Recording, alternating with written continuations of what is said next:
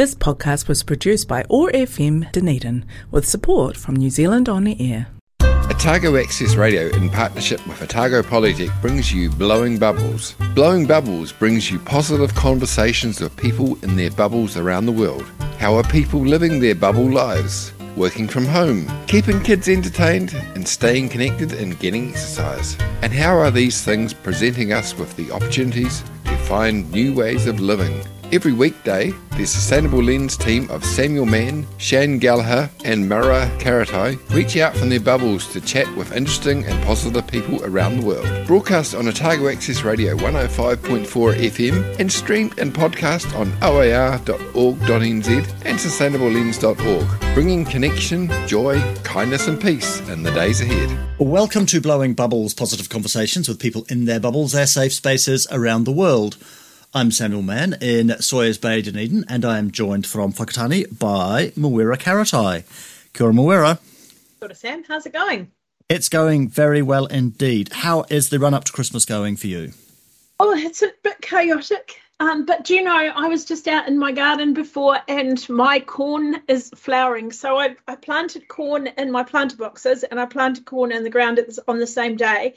So the corn that's in the planter boxes is now taller than me and flowering, and the ones that are in the ground are about a foot tall. So I'm just loving this time of year and the sunshine and the rain and life, really.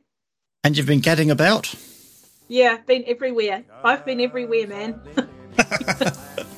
Someone should write a song about that. They should. They could put all of the names of the places where you've been in. Now you're thinking. And who are we introducing today? It is my great pleasure to introduce Tim Lynch, who I was having an awesome conversation with before we started recording. Um, so hopefully we'll be able to pick up some of that. Tim is a lecturer in food design at Otago Polytechnic, which is Te and soon to be student of the Doctorate of Professional Practice, which of course um, I just finished mine, as our listeners will know, and Sam is a facilitator for. So welcome Tim, oh, and designer for too, really. hey, welcome, Tim. Thank you for joining us today. No, it's uh, it's my absolute pleasure to be here. Thank you for inviting me. Is this is this about your 400th episode? Is that right? 456th. 456. What an astonishing period of time to record uh, and look over. I, I, have to ask, have you guys got any standouts from that 456 episode? Have you got any that you go, you, you stood back from and you went, wow, that was astonishing. What what an insight. What a what a remarkable thing to be part of. I learned a thing to say the other day is that you can't expect people to, to pick a favourite. It's like expecting someone to pick a favourite child. That said, Mawera's friend Tui Shortland. Yep. No, Tui Tui from down the coast. What yeah. is her last name? Yes, Tui. Is one of the standouts for me. Mm.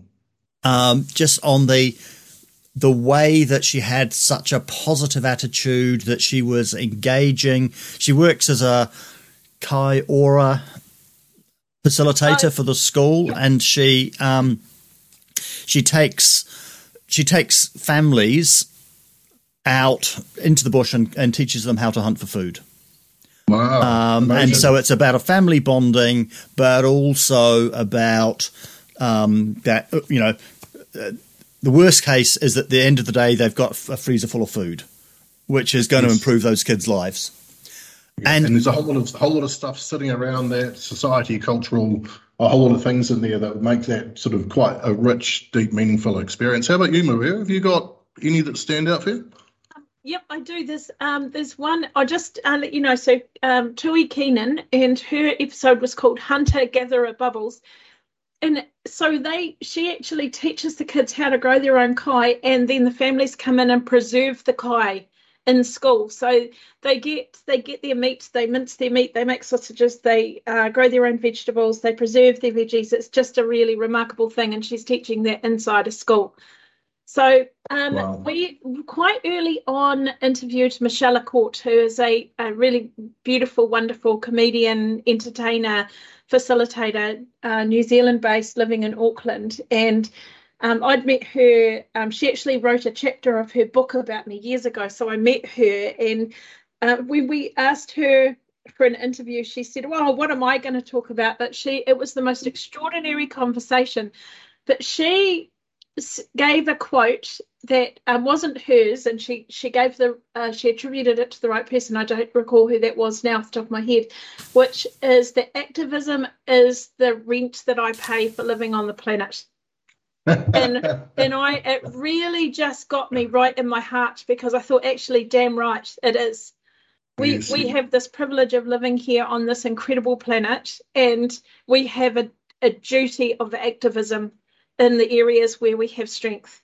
Yes, to, Mich- to Michelle. Michelle is a she is a remarkable individual. I'm, i know Michelle well. I'm good friends with her husband. In fact, I'll come back to her husband Jeremy uh, with some of the song choices um, later on. But yeah, she is a, a, remarkable individual, and as far as like I find sometimes quite humbling to be around, as far as the achievements that she's she's come to. Know, that's yeah, that's interesting. It is incredible. These thing about Dunedin, which is amazing, is particularly for my world, which is coming from a background of food and teaching food, and you know, food is something which has allowed me to travel around the world. It's allowed me to meet people, engage with cultures, become part of things, environments, worlds that I would never have an insight to unless I'd been part of food. Is that we have these incredible food heroes in Dunedin that are quietly going about doing amazing, remarkable work, right down from community gardens through to um, Tui, who you described before.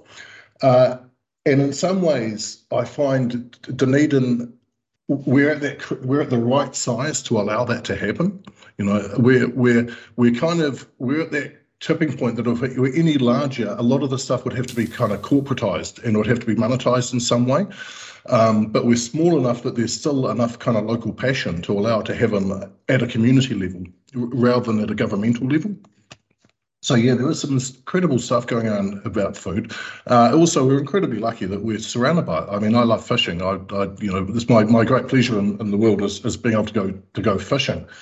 Um, and because of the, the appalling weather we have down here, I, I, say that in quotes, air quotes, the appalling weather, is that we have abundant fish stocks all the way around our coast because commercial guys can't get out there. We're not like if we're having to go into the Hauraki Gulf. Um, and in fact, if you even if you go a bit further up the coast, it's not that change in weather is is, is has changed the kind of the notion of fishing and recreational fishing, and at a governmental level, it's now having to be protected. Whereas in Dunedin, we we still have Otakou Marae uh, as custodial guardians of the better part of the harbour. So we're still able to do it at a local level, which makes us really quite special and unique, I think.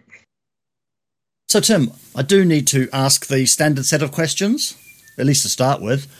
Where are you, Tim? Uh, I'm actually at work. I'm, I'm at uh, on the Polytech campus at the moment.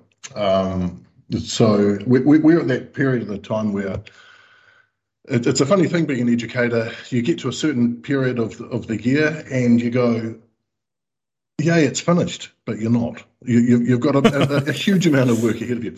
But the thing that's different about this time of the year normally is that everyone's very, very tired. It's been a long year. It's been a long year, everyone's very tired. Um, and I, I, don't for a second mean that just sound like a woe is me situation at all, but it, it just is. And it's a an observation that I made in the shop, and I said, "Oh, it's been a long year," and the lady just replied, "It's been a long two and a half years." And I thought that's probably a more accurate surmise of it. So no, I'm just at work, um, stealing one of the empty classrooms at the moment, snuck into the corner. Um, I sort of bolted. I'm a bit sweaty because I had to drop off the car to get fixed. So we're going away down to the Fiordland to go tramping for a few days with the family to try and avoid the, the Christmas craziness as it starts to starts to ramp up. So no, that's where I am. Nothing too exciting on that one, I'm afraid. Where are you going tramping? Uh, we're going to do the Kepler. It's um, last time we tried to do it with my son. He's he's ten. Um, we couldn't get over the tops because it was too windy, and he was very dark about that. He was not, and as as you are in a ten year old, and you, you just cannot for the life of yourself figure out. We were sort of validated a little bit by four very experienced walkers trying to get up over the tops, and they they couldn't make it. So it felt it felt better. But it's uh, that the Kepler track itself. I mean, I've run it three times as part of the the Kepler challenge that they have each year. I've done the grunt, which is up to Mount Luxmore and back, and this will be the second time trying to walk it with my son. So it's a pretty spectacular, amazing part of New Zealand. Southwestland is just astonishing. It's an absolutely incredible part of the world.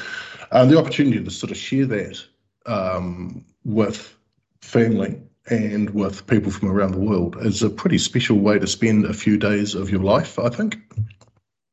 We were there this time last year with my parents. So that was that was pretty cool being on the tops. We got to the top. Um, it, it is it is worth doing. Those, tops are spectacular. If you get a chance to go on YouTube, there's a, a fantastic um, clip of a it's a young guy and he's gone out there and he's put his uh, GoPro down and a kea steals it and flies off with it while it's still running.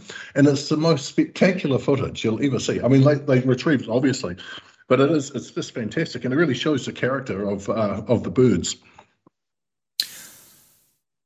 Let's take the first of your music choices. Let's have Beck. Satan made me a taco.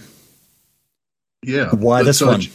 All right. So as part of the collective experience of um, of the lockdowns, which we all had, one of the great things that came out of it was, was, was music and sharing music, but also putting these groups together. And so, a f- friend of mine, Jeremy, um, Michelle Court's husband, he had a group that we're all part of with people from all around the world. Now, about two and a half decades ago, I was sitting in Jeremy's flat, and we may or may not have partaken in various substances at the moment, which may alter the memory but he was playing this amazing song. And for the life of me, I couldn't remember it. All I could remember was one line out of it, which was the next thing I remember, I was staring at the Marshall stacks.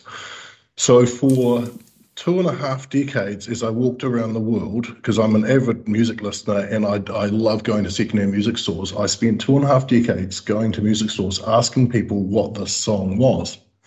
Until, as part of the conversation we're having, one of the guys was actually in Sweden, I think it was, and I said, Does anybody know this song? All I can remember is the lyrics. The next thing I remember, I was staring at the Marshall stacks, and he popped back about 10 seconds later and said, It's Beck Satan made me a taco.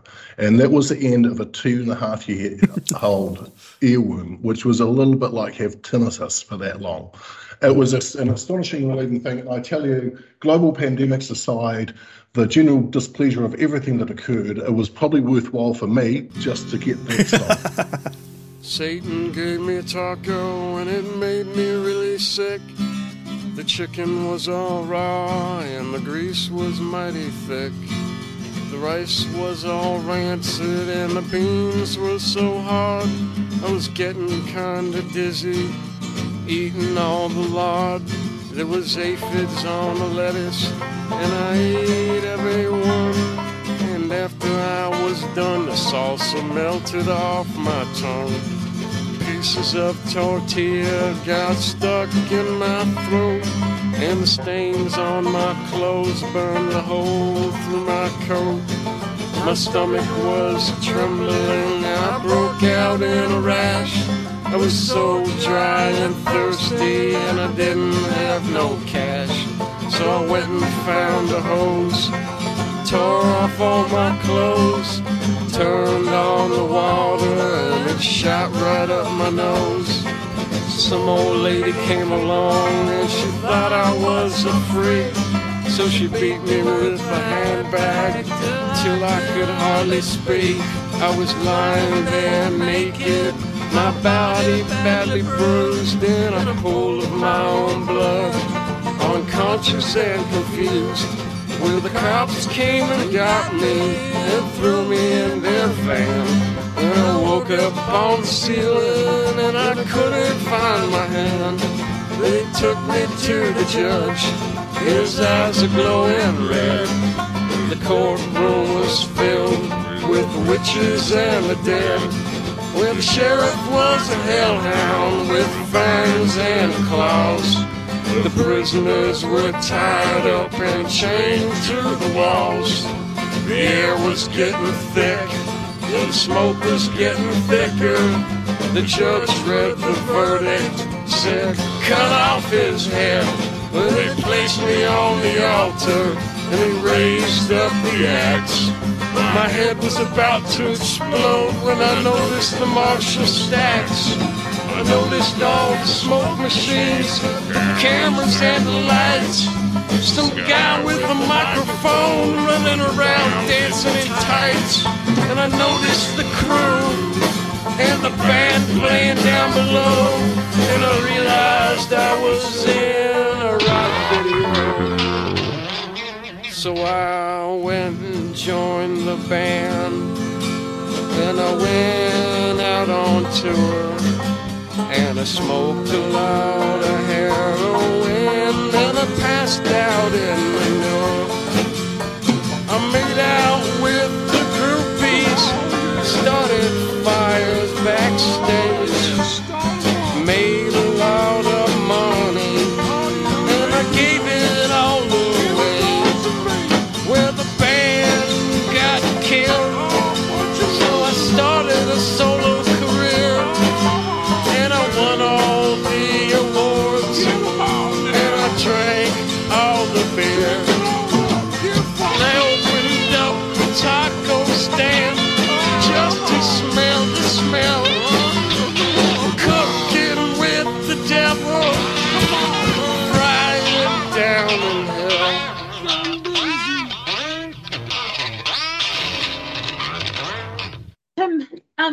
am a foodie to my core. I love food, and I know where my love of food came from. Where did your love of food come from?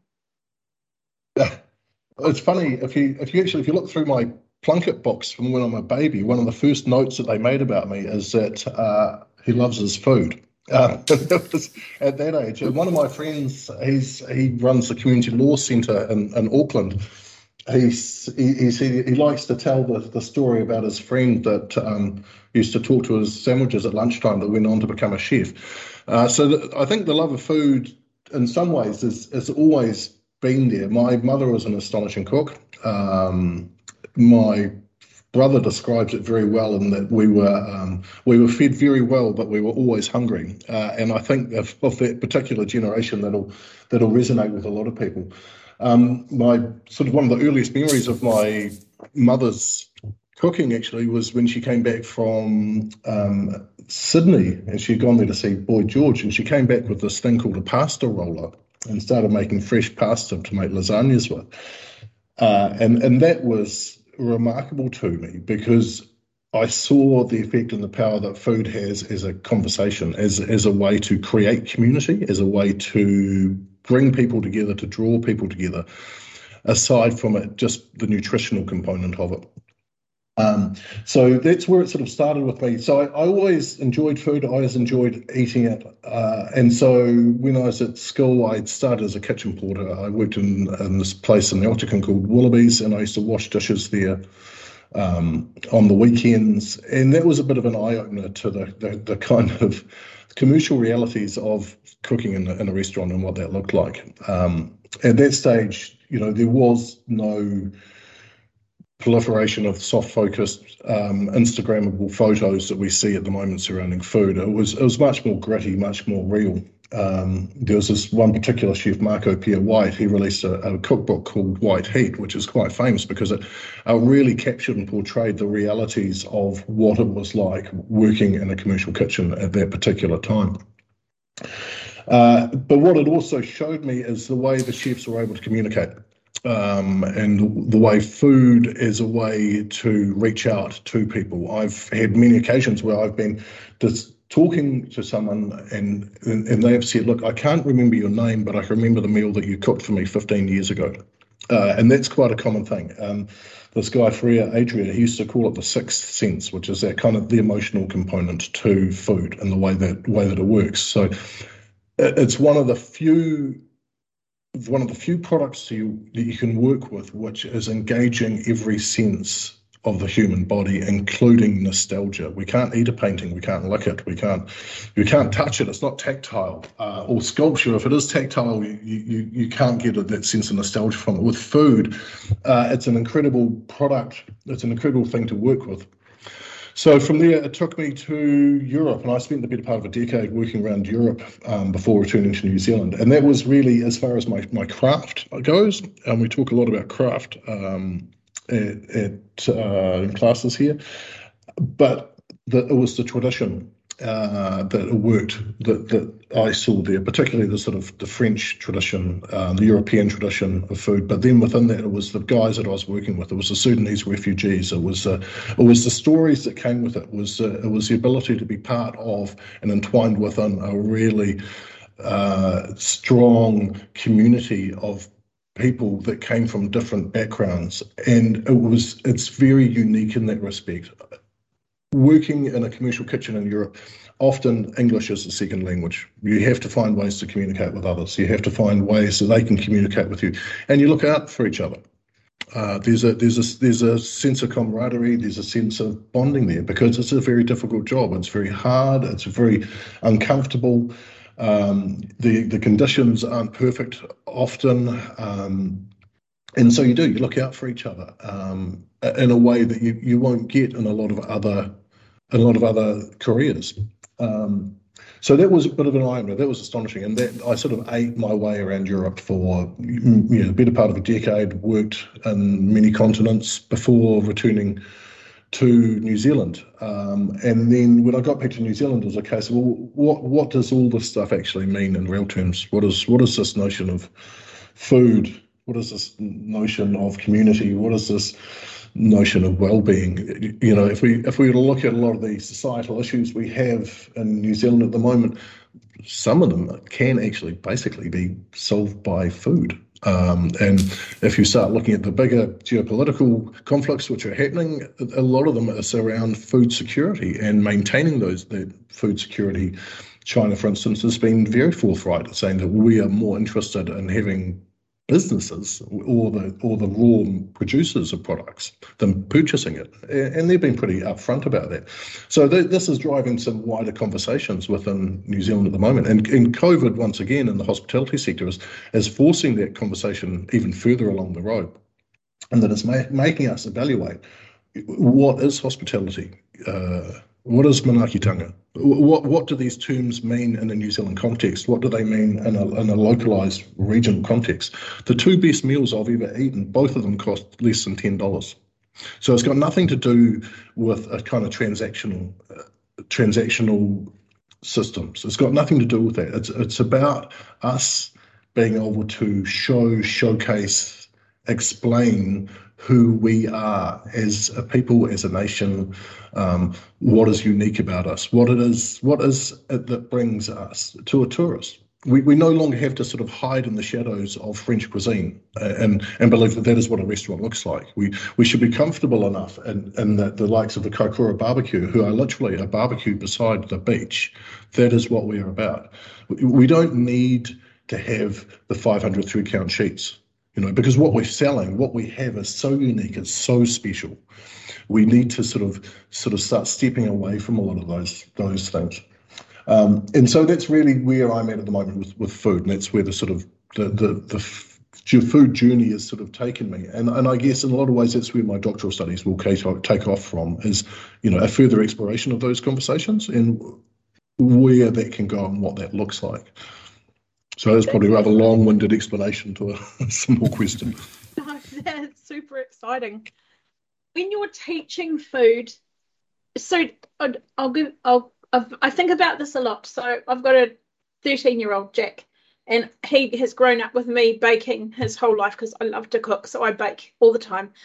And he um, had then started being a baker himself. Now I cake I make blooming good cake but his cake is next level amazing because he's got this touch, this this intuit this beautiful intuitive approach to cooking that I can't replicate.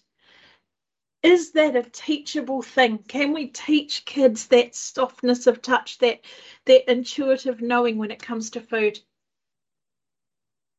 It's a it's an interesting question. I um actually uh, over lockdown I had a, a, net out and I was uh, getting some fish, um, and I was throwing some back with my son, and I was I was throwing back the smaller ones because the, the way that I like to do it with the net is I like to get them while they're still alive. So you can do that and they swim off and that's fine. Uh, my son, this was a you know what a year and a half, he was eight or time I think. Um, I said, "Oh no, James, that one's too small. We're going to put that one back to Tohara. That's his."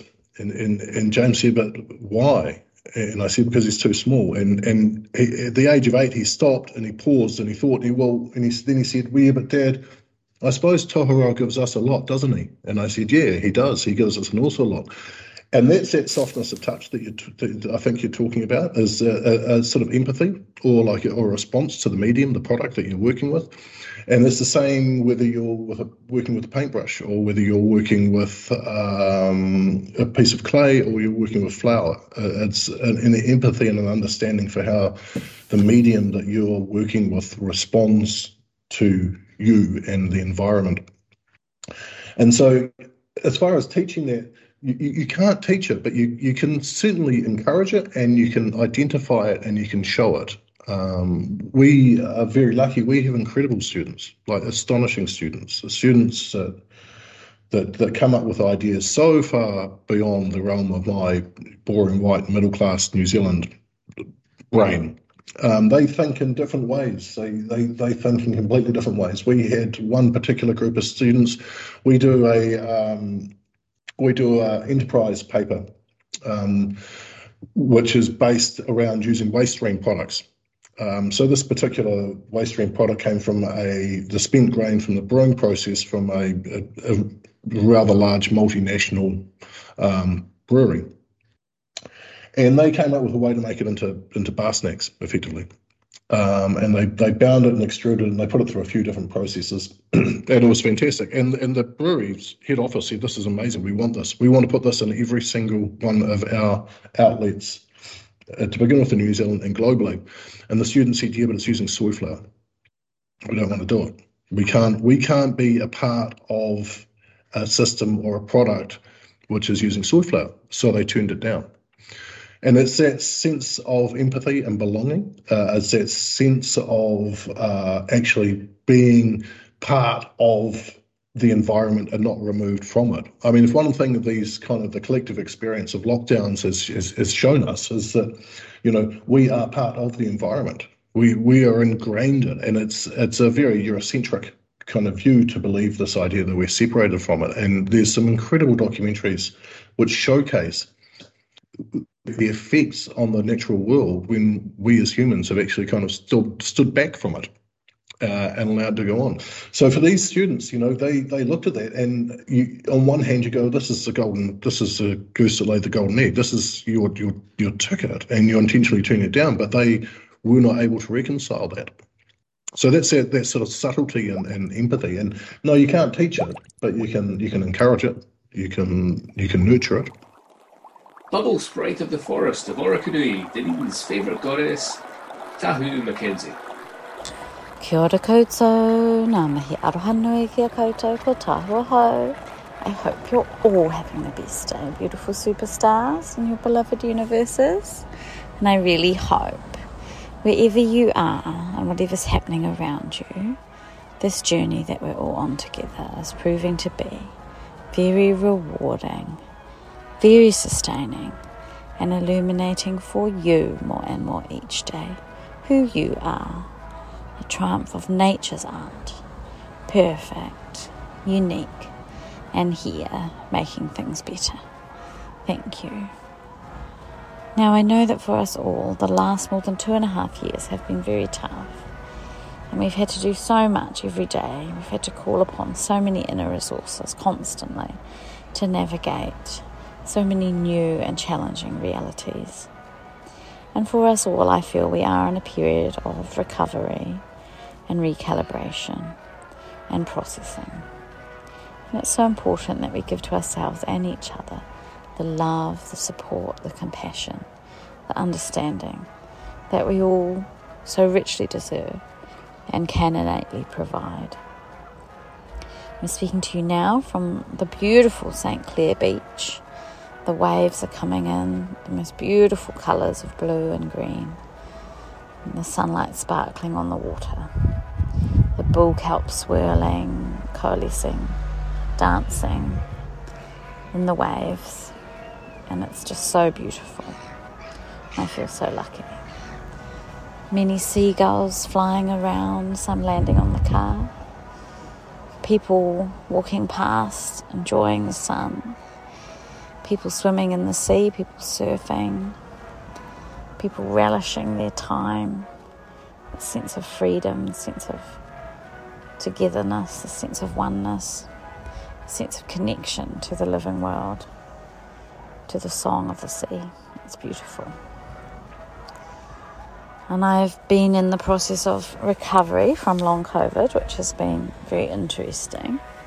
And part of this recovery process at the moment is heading to the hot saltwater pool every day and doing my 40 lengths as my beautiful grandmother Shirley McKenzie used to do, and really enjoying all those sensations that come with being in the water and with swimming. something I've wanted to do for a long time, and I'm really grateful that I'm having the opportunity to do it now. So I really hope for you, whatever has shifted and changed around you in this time, that you're having the opportunity to really enjoy new things and new approaches. That as much as things have been mixed up, now as they're coming to settle again in new configurations, I hope that there's lots for you to enjoy. At the moment, there's a very large group of beautiful school children at the pool, so I'm taking the opportunity to enjoy this time with the sea and enjoying hearing all their whoops and yells and shrieks of joy coming towards me from the pool, but I'm not going to join them at this time. And I'm taking the opportunity to reorganize my mightily courageous chariot, Royal Pearl, my beautiful car, who, of course, has had many adventures over the years and is a real treasure repository. So I'm reorganizing all the treasure. Some of the treasure can be set free and returned to the universe, and some, some can stay within the mighty chariot, some can be released into the Will Mansion. So it's a really great time. So I really hope for you, even if things are not going according to plan, you're able to find ways to use your time that's really supportive and nourishing to you. Also, enjoying the opportunity to speak to my beautiful mother over in the UK, hear about how everything is for her in the depths of winter, as here I am applying sunscreen, the height of summer, watching the beautiful fairy terns fly about to nest on the cliffs. One of the only places in the world. Feeling very fortunate. Feeling very fortunate to be part of this show. So, a huge thank you to Sam and the whole Blowing Bubbles team for having me. And I'll look forward to talking to you again soon. Thanks so much. Ka kite. You're listening to Blowing Bubbles. We're talking with Tim Lynch. um, when we um, we're talking about that softness of touch and, and the ways that that can manifest in life and practice, and it, and I think about the the global situation at the moment, things that are happening around climate change, and it strikes me that that soft that soft tread through life, not uh, leaving a big mark on the planet, um, doing no harm. These are all uh, ideas that tie into that. So can we take that that natural way of being in the kitchen and other areas of practice and and introduce that into thinking in this next generation that's coming after us to help them to be more effective in climate change spaces? I am overwhelmingly positive with the next generation. Um, I, you know, there's there's this kind of rhetoric that, that goes along the line along the lines of Buttercup generation and in my day, I used to have to walk five miles to school in the snow with holes in my shoes. And there's there's a, there's a whole lot of rhetoric that comes along that. The reality is the complexity of the world that this generation are operating in is is immense, and I'm overwhelmingly positive when I see the way that they are able to negotiate the ways through this this world and, and what it looks like and how it is. I think the way that um, we try to teach here, what what we try to teach, and which is very much based around values. Um, first year of the, or the second year of the grade is very much around externalized values. There's values out there, and then the third year is solely about their own personal values and the chance for the students to start uh, unpack, unpacking their own personal values. Um, in a lot of ways, if you think of the kitchen as like the as, as, as an extension of your of the of your, your, of your personal psyche in some ways, the way that you operate in the kitchen and, and the choices that you make there uh, represent who you are. I mean, and, and when, when I say that, what I'm saying is that if, if you want to make a political statement, you, you have to find a platform. You have to you have to get a megaphone. You have to get a poster. You have to push it out there. Your own political statements three times a day by choosing what you eat. It's an extension of who you are, and and it's one way of showing the world what you are, you know, and, and who you are. Uh, I'm proudly agnostic when it comes to food. I'll eat pretty much anything, but I try to have an understanding of what it is, the effects that my consumptions and my patterns of consumptions are having on the on the broader economic systems and ecological systems.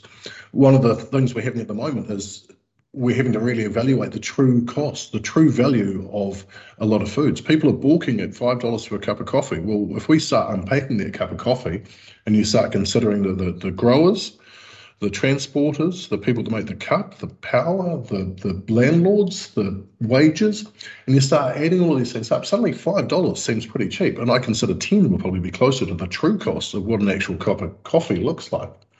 As a society, we have to decide are we willing to pay that? And that's where the sort of economic tensions start to come in surrounding things like food. Um, and when I talk about this this notion of we're sort of environmentally subsidizing things. In some ways, we are. There's an ecological subsidy which is coming with a lot of our food production systems at the moment that we are now only just starting to address and starting to look at. And I don't mean that to be negative. I mean that in a, an incredibly positive way. Uh, even the largest food producers in New Zealand are, are looking at ways that they can reduce their footprint that they can start uh, minimizing the effects that they're having. Now, this is massively controversial, but some of the some of the guys that we deal with, some of the the, um, the farmers uh, used to be, you know, the organic farmers were the outliers. Well, now one of the farmers we work with, Providence Lamb, and I don't mean to name drop there, but the reason I say this is this is um, the David Cruxley was walking around his farm, and this is a very pragmatic, straight down the middle farmer and he looked around his farm and he, he realized if I keep putting these agrochems on the farm the way that I am at the moment, I'll have nothing to pass on to my children. So he, he changed to a completely regenerative system. And you can walk along his fence line, and on one side it's brown, and on the other side it's green, and he doesn't irrigate, and he's got the green side of the fence. The neighbours thought he was mad uh, his expansion model was not to buy the next door neighbour's farm. His expansion model was to show other farmers how they can farm regeneratively, so they can see the role that the grazing animals play in the farming systems, and so that they become part of it. So lo and behold, suddenly this thing called COVID comes along, and they've got a super premium brand. They're well placed for export. They're able to start charging what I believe is an appropriate and fair amount when you consider the ecological inputs that are happening for that for that product, in that case, lamb. So that's positive. That's a, that's a massively positive step. Um, if we start even looking um, another local producer, the Havoc pork farmers. I mean, they're incredible. They they they have a world class product that they put forward, and we are able to access it at the supermarkets here. So these choices that we make uh, in our uh, in our day to day consumption of food do have other far reaching consequences. Um, and the hope is, and I see it with this generation that they're coming through, and the guys that we teach, is that they understand those connections. They see that connection. It's not, it's not this mystical foreign thing which a prep used to be. It's not like the '60s when vegetarianism was a was was a fringe element. You know, 60% of New Zealanders now consider themselves to be meat reduced. That's an astonishingly positive statistic to have. Um, if you start looking at the way, if you can walk into the supermarket, you can buy convenience vegan products. The, the ecological footprint on them is, is is lighter. Yes, there's a lot of arguments surrounding transparency of supply lines, and we could debate that as well. But the fact that we can access it is a positive thing. So yeah, I think this kind of tread lightly notion, starting from the kitchen, is in some ways just the simplest place to start. It's the simplest place to, to make a statement of who you are and who you want to be as a person. I'm going to squeeze in the second of your music choices. Let's have Hot 8 Brass Band, Love Will Tear Us Apart. Why this one? Uh, well, this once again, this comes back to the COVID lockdown, and we one of the amazing things that happened COVID lockdown for me was music. Uh, I'm I am a music fan, but suddenly we had world class DJs doing DJ sets in their bedrooms. We had, um, and amongst this kind of cancel, cancel culture, if you will, one of the things that got replaced with, um, which Jeremy put me onto as well, was a lot of the um, radio stations in New Orleans started doing um, live to air broadcasts. Uh, and because the New Orleans Jazz Festival had to be cancelled, they ran basically a best of, which went for an entire day and was a best of every New Orleans Jazz Festival that had been around. Um, another one which I got to the pleasure to listen to was one of only two recordings of um, John Coltrane, A Love Supreme, in its entirety from start to finish. And that was an astonishing thing to listen to. It was at the end of it, I felt like I had um, post-traumatic stress disorder. I, I don't, I couldn't understand what had been played, but I understood how it made me feel. And so all of this sort of brought me back to this idea of what it was like going to these large festivals. And I saw the Hot Eight Brass Band play, and they were amazing. They were astonishing. But the best part of it was afterwards, they were doing a cooking demonstration. And they're big boys, they're big units, and they were all having this argument while they made gumbo. And of all the things I've never been able to taste, but I dearly would love to have, I dearly wanted to taste that gumbo that the Hot Eight Brass Band made.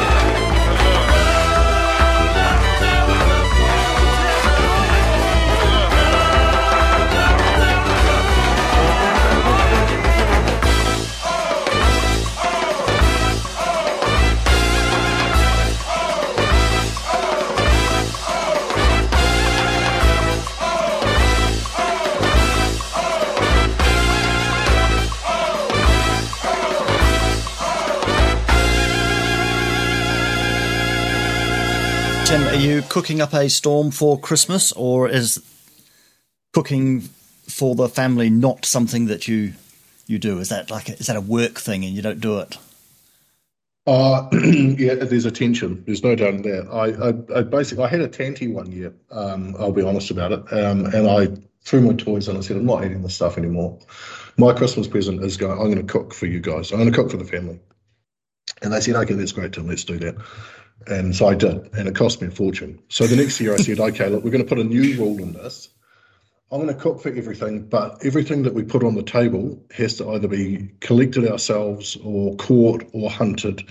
We can't. I'm not buying into this. We're not going to go buy stuff. There has to be exchange. And and the first time we did that, it worked beautifully. It was fantastic. Um, the next year, I don't know. Have you heard the Have you heard the term um, jumping the shark?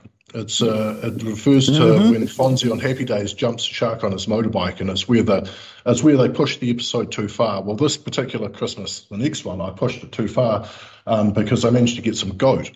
Um, so I made a, a a goat mole, which if if anyone's unfamiliar, it's a it's a chocolate sauce, and I made flatbreads and we had goat mole and flatbreads for, for Christmas. it didn't go down so well with the family. like, that was there was a clear division in the family of those who wanted chocolate mole for Christmas and those that did not. So yeah, I do now, but my my input has been reduced somewhat. So I'll be making a. Um, a porchetta for which is a I'm going to get the Scotch fillet of pork and I'm going to roll it around in a the belly um, and I'll marinate it in some spices, etc. And I'm going to leave that for about three days marinating, and then I'm going to tie it and I'll cook it for about nine hours so that there's a perfectly even cook all the way through, so that the centre is like the like the ribeye of the pork surrounded by the belly.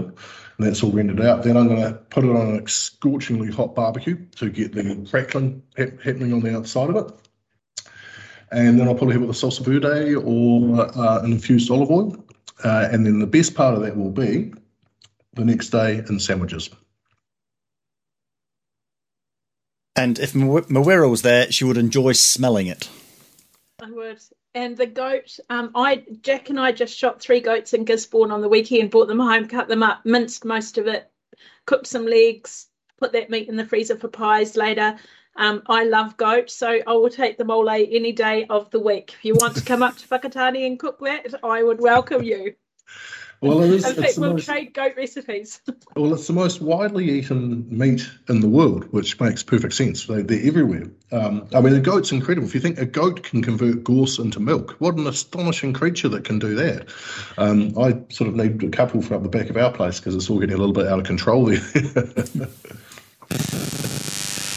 I have some questions to end the show, and not very much time, so we're going to have to wriggle. What is the biggest success you've had in the last couple of years?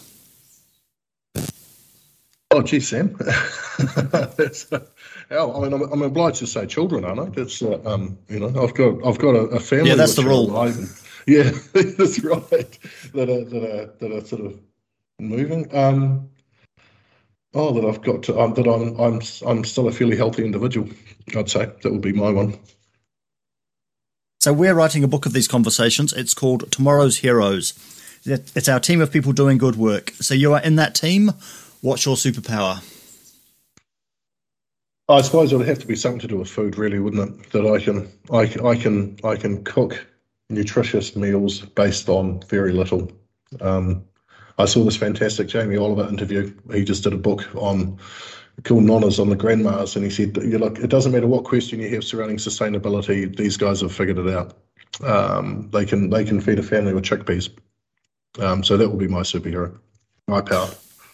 I was going to say that you can not just cook, but you can relate it to perhaps obscure concepts such as regeneration. But but maybe you're right. Maybe the grandmothers have been doing that all along. They've they've they've, they've figured it out. Do you consider yourself to be an activist? Uh, my daughter likes to call me Comrade Tim, so I, I, suppose in, in some respects maybe I am, but just on the quiet side of it. I also have a, a, a great affection for um, cars, So there's a there's an inherent tension there between me wanting to ride my motorbike and um, understanding the consequences of it. What did you do to your daughter that she called you Comrade Tim? Oh, Did you make her share something? no, that's right. No, occasionally, occasionally, I, I may get on a on a rant about something at some stage about collectivists versus individualism, and usually it's still stacking firewood or something along those lines. So, what motivates you? What gets you out of bed in the morning? And what's the biggest challenge or opportunity that you're looking forward to in the next year or so? Uh, well, my studies, really. Uh, I'm, I'm looking forward to really investigating and critically evaluating my role within the food ecosystem and what that can look like in the future. I'm really looking forward to really critically evaluating the role that hospitality plays in a, in a net zero carbon economy. I'm really in, looking forward to trying to examine critically what it is the the culture of New Zealand. Who are we? You know, who are we? This incredible island down most of the way down to the South Pole, surrounded by water. What an incredible opportunity! What a, I mean, I saw. Um, uh, I was at a conference where I saw um, a chef demonstrating, and he said, "Being born in New Zealand is a bit like being winning lotto," and I thought that's about the best description I've, I've heard of it. And lastly, do you have any advice for our listeners? Uh, eat food happily. Eat more green stuff than meat.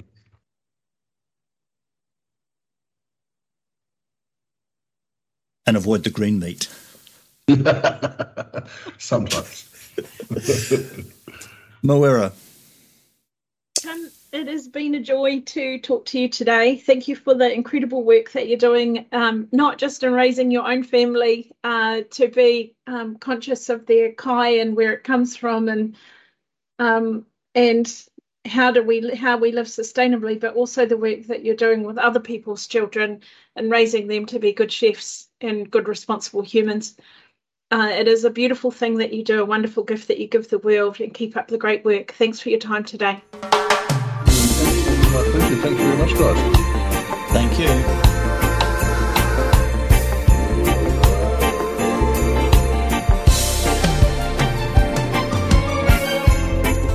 Have yourself a merry little Christmas. Let yourself be light. From now on, our troubles will be out of sight.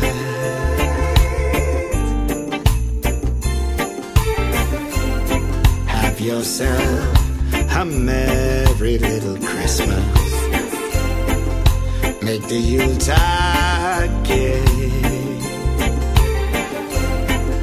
From now on, our troubles will be miles away.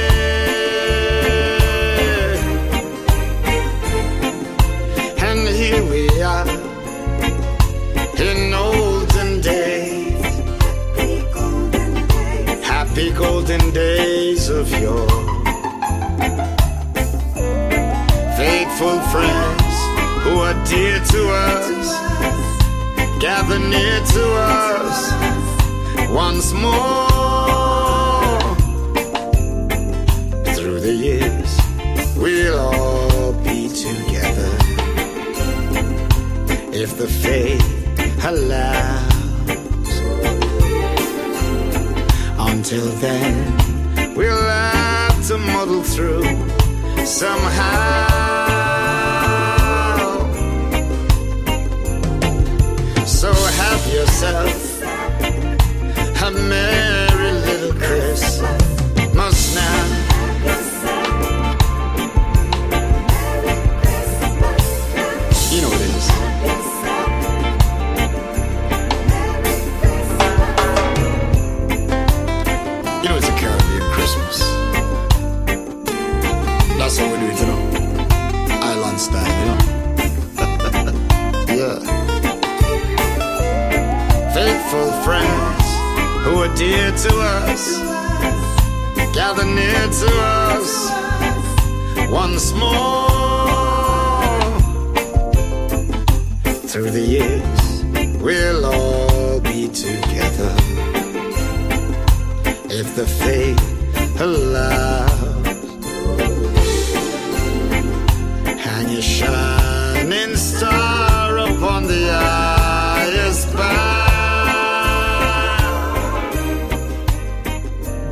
Listening to Blowing Bubble, positive conversations with people in their bubbles, their safe spaces around the world. Brought to you by the Sustainable Lens team, which is brought to you by Otago Polytechnic, which is brought to you by Te Pūkenga. We're broadcast on Otago Access Radio every Monday, Wednesday, and Friday afternoons at 3 and streamed and podcast on oar.org.nz. We had a contribution today from Tahu McKenzie. This is Have Yourself a Merry Little Christmas by Shaggy. I'm Samuel is Bay Dunedin, with Mawera Karatai in Whakatane, and we've been joined from Otago Polytechnic, Te Pūkenga, by Tim Lynch.